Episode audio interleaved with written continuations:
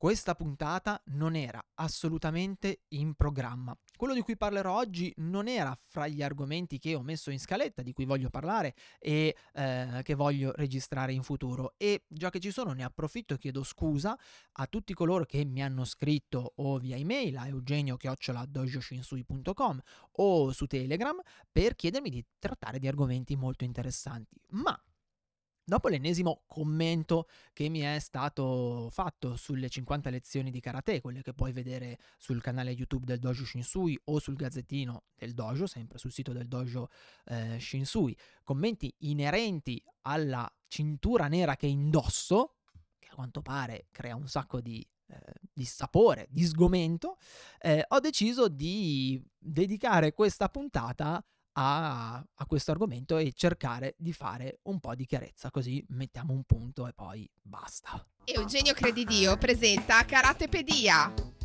lo show che ti racconta la storia e i segreti del karate.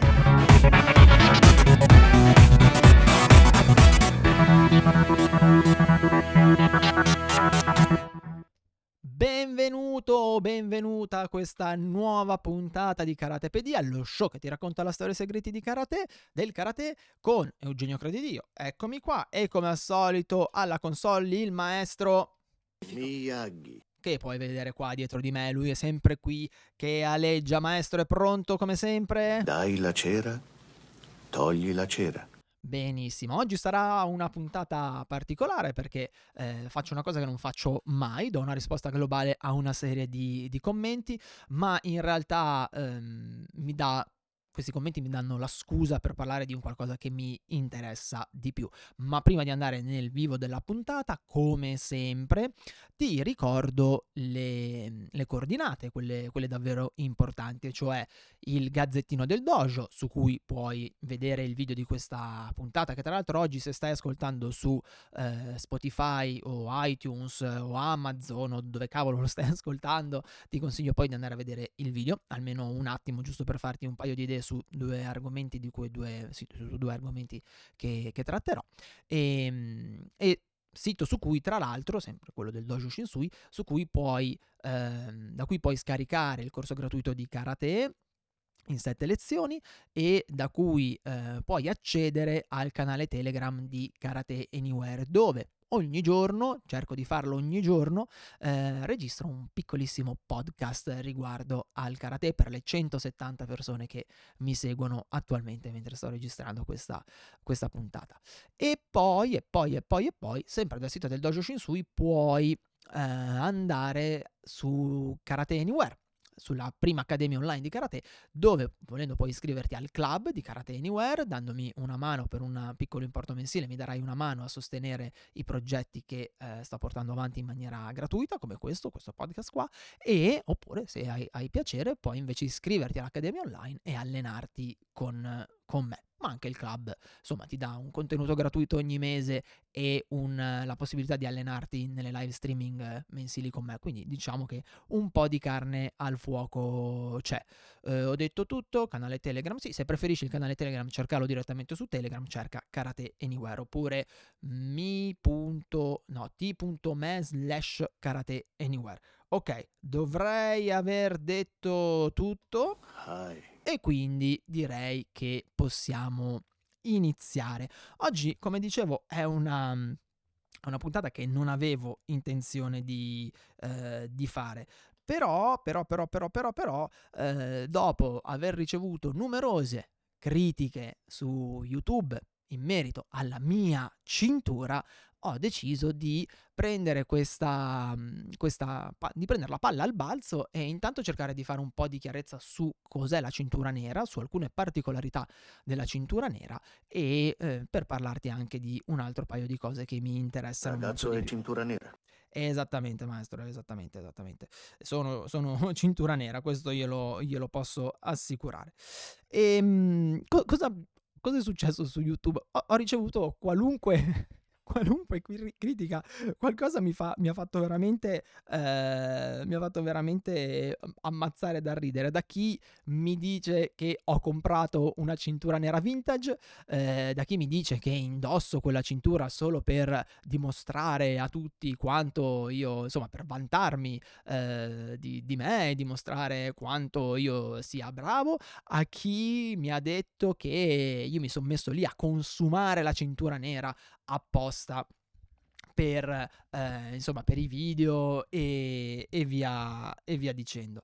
E, ehm, e, in realtà la cosa mi, mi dà mi dà un grande dispiacere perché queste persone, persone che ve lo dico, te lo dico subito, ho bannato subito mm, di, di, default, ehm, in realtà vuol dire che non erano interessate a quello che avevo da dire nei video, o nei podcast, ma erano interessate a come ero vestito, erano interessate a cosa mi mettevo addosso più che a quello che, eh, che, dicevo. E comunque queste persone mi hanno fatto capire sostanzialmente che nel karate esiste una, una malattia, che probabilmente è una, una, malattia, una, malattia, non so neanche se è il caso di, eh, di, chiamarla, di chiamarla, malattia, eh, ma esiste comunque un, un, problema con cui dobbiamo eh, interfacciarci e che insomma è da prendere molto seriamente, che è l'invidia della cintura.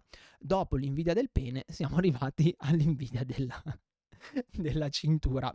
E, e niente, e, e va bene, va bene così.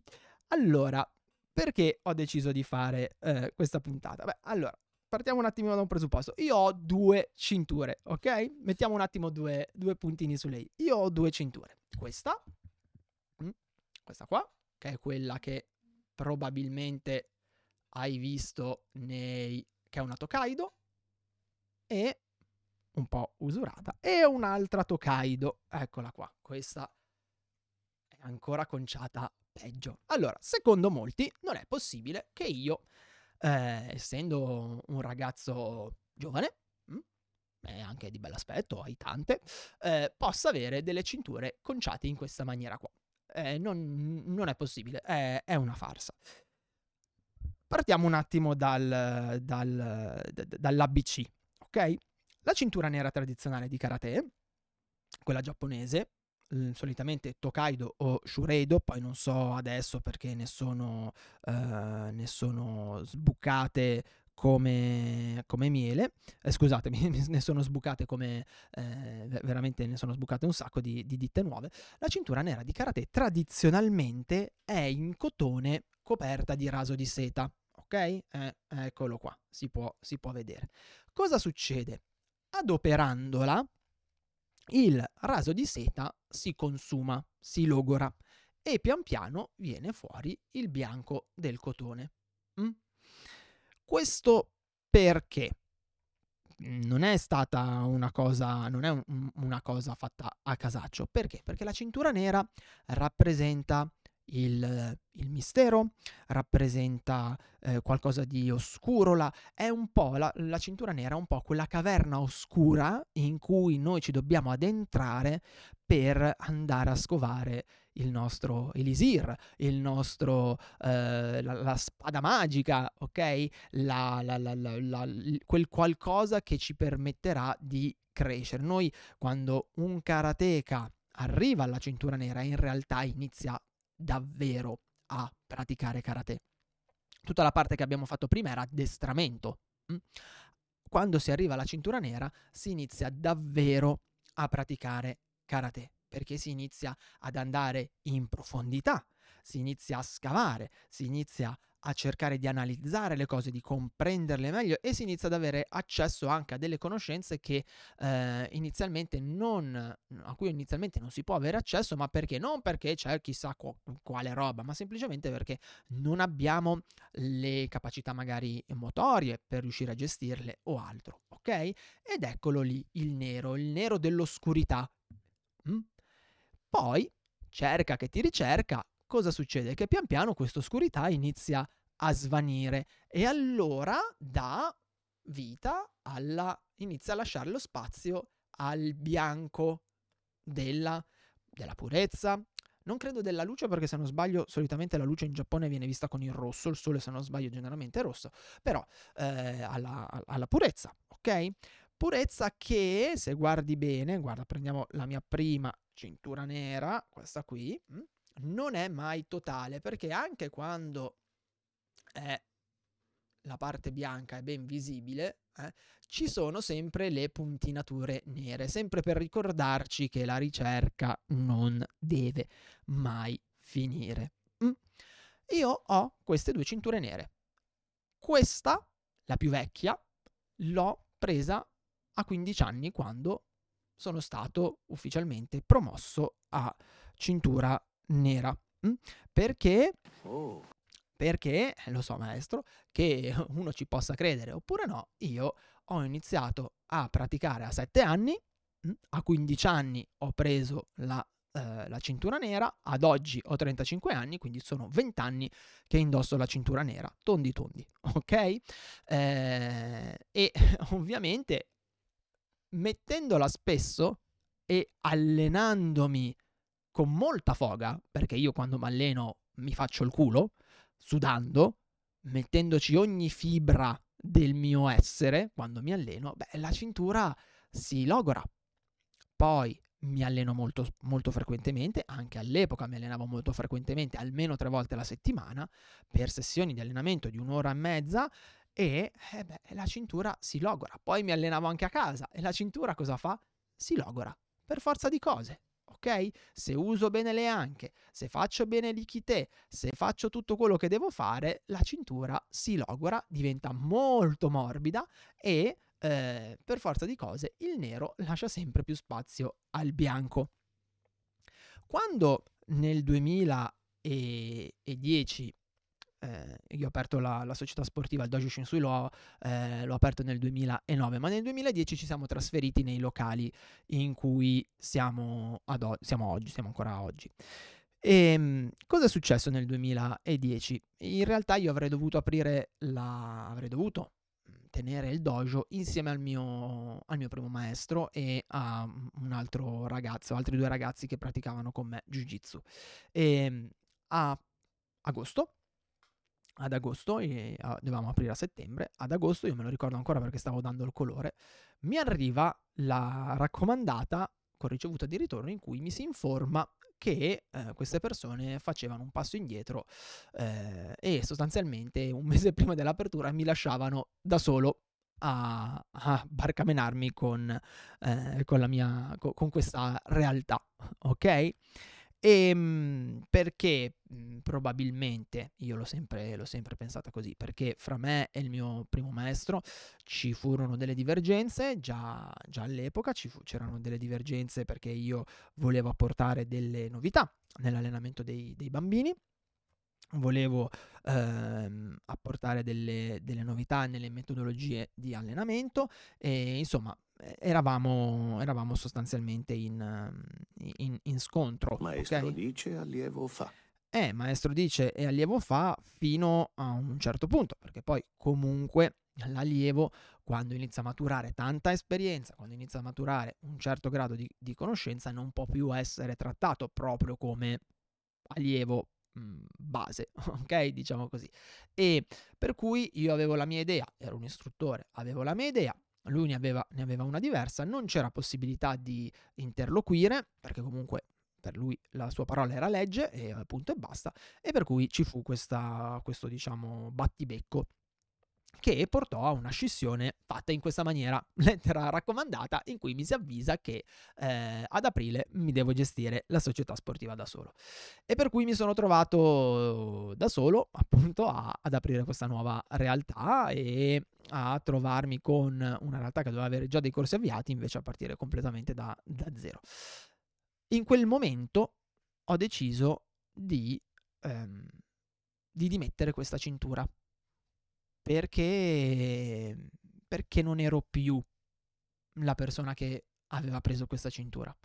Eh, perché volevo recidere con, eh, con, con, quello che era stato e avevo bisogno probabilmente anche di crearmi una nuova identità, una mia identità. La prima cosa che feci, me lo ricordo ancora, avevo i nomi eh, puntinati, ricamati sopra. I nomi da una parte e forse karate dall'altra.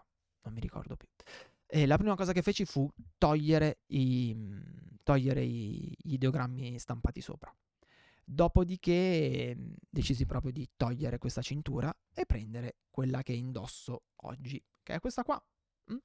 Quindi dal 2010 io tutti i giorni indosso questa cintura, la indosso con i corsi dei bambini, con la propedeutica, con i corsi dei ragazzi, con le marroni e nere, la indosso quando mi alleno, la indosso agli stage e poi capire bene che indossa, indossa, indossa, indossa, eh, questa si logora ok? Se ti alleni bene, se ti fai il mazzo, se ti impegni, si logora. Ora, le cinture che non si logorano è o perché quelle tradizionali giapponesi si logorano tutte, ok? Queste qua della Tokaido e della Shoreido si logorano tutte. Eh, ce ne sono altre che invece probabilmente per il metodo di produzione che hanno, non lo so, non si... il nero tiene.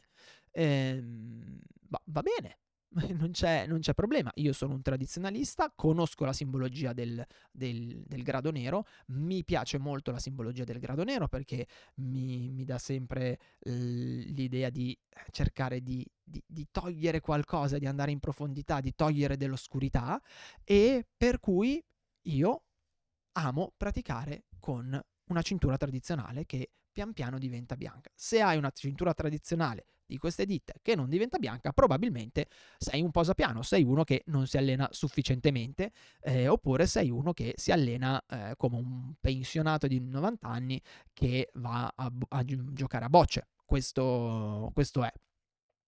Ma se tu ti alleni come ci si deve allenare, la cintura si logora.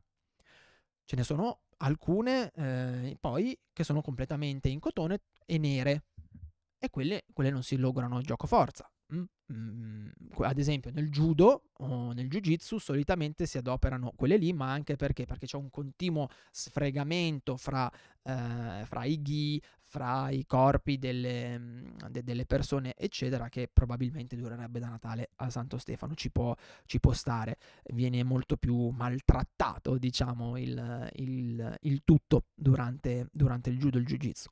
Però le cinture nere si, eh, si logorano così. E non è, non è improbabile, non è impossibile, anche se io comunque sento quando vado in giro gli occhi della gente quando mi vedono magari a uno stage con una cintura così e lo sentivo ancora prima quando avevo questa che era ancora più conciata male e ehm, poi quando pratico nessuno viene a dirmi che la cintura l'ho comprata vintage. Ma chi cazzo va a comprarsi una cintura nera vintage? Dai devi veramente avere dei, dei problemi seri per comprarti una cintura nera vintage. Mi ha pure chiesto dove l'ho comprata. Eh, oppure mh, ti si mette lì e inizi a, a, a, a sma- ma non c'è niente di meglio da fare? Cioè hai, hai veramente dei, dei, problemi così grandi eh, da doverti mettere a consumare la cintura per ricevere il rispetto delle persone quando sali sul tatami. Il rispetto delle persone sul tatami lo ottieni praticando, facendo vedere quello che, che sai fare, facendo vedere l'impegno che ci metti nell'allenamento. Detto questo, io poi vengo anche da una generazione grazie a Dio, eh, a cui è stato insegnato che finché una cosa funziona si tiene, finché una cosa va avanti si tiene.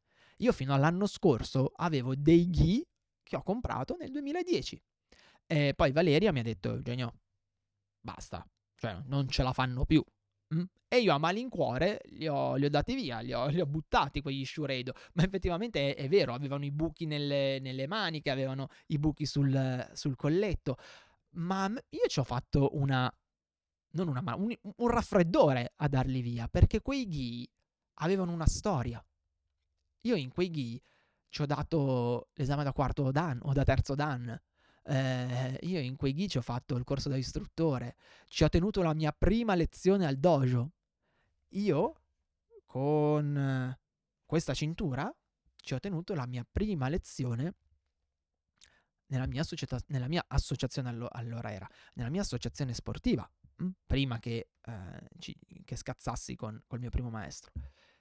E io non eh, posso pensare che appena un qualcosa diventa un po' più brutto, un po' più logoro, un po' più consunto, lo devo prendere e buttare via per prendere qualcosa di nuovo.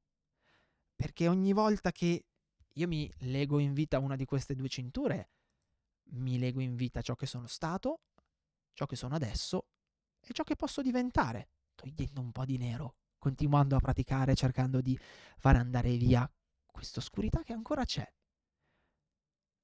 E mh, mm, trovo comunque molto, molto, eh, molto triste il fatto che alcune persone ehm, si attacchino a queste cose e al tempo stesso lo trovo anche molto molto comico eh, per, per, cercare di, di, criticarmi. A parte che, amici miei, in tutta onestà, eh, e qua rimane fra me e te, se me ne importasse qualcosa di quello che pensi, probabilmente non farei questi video, non farei questo podcast e non avrei fatto le 50 lezioni di karate.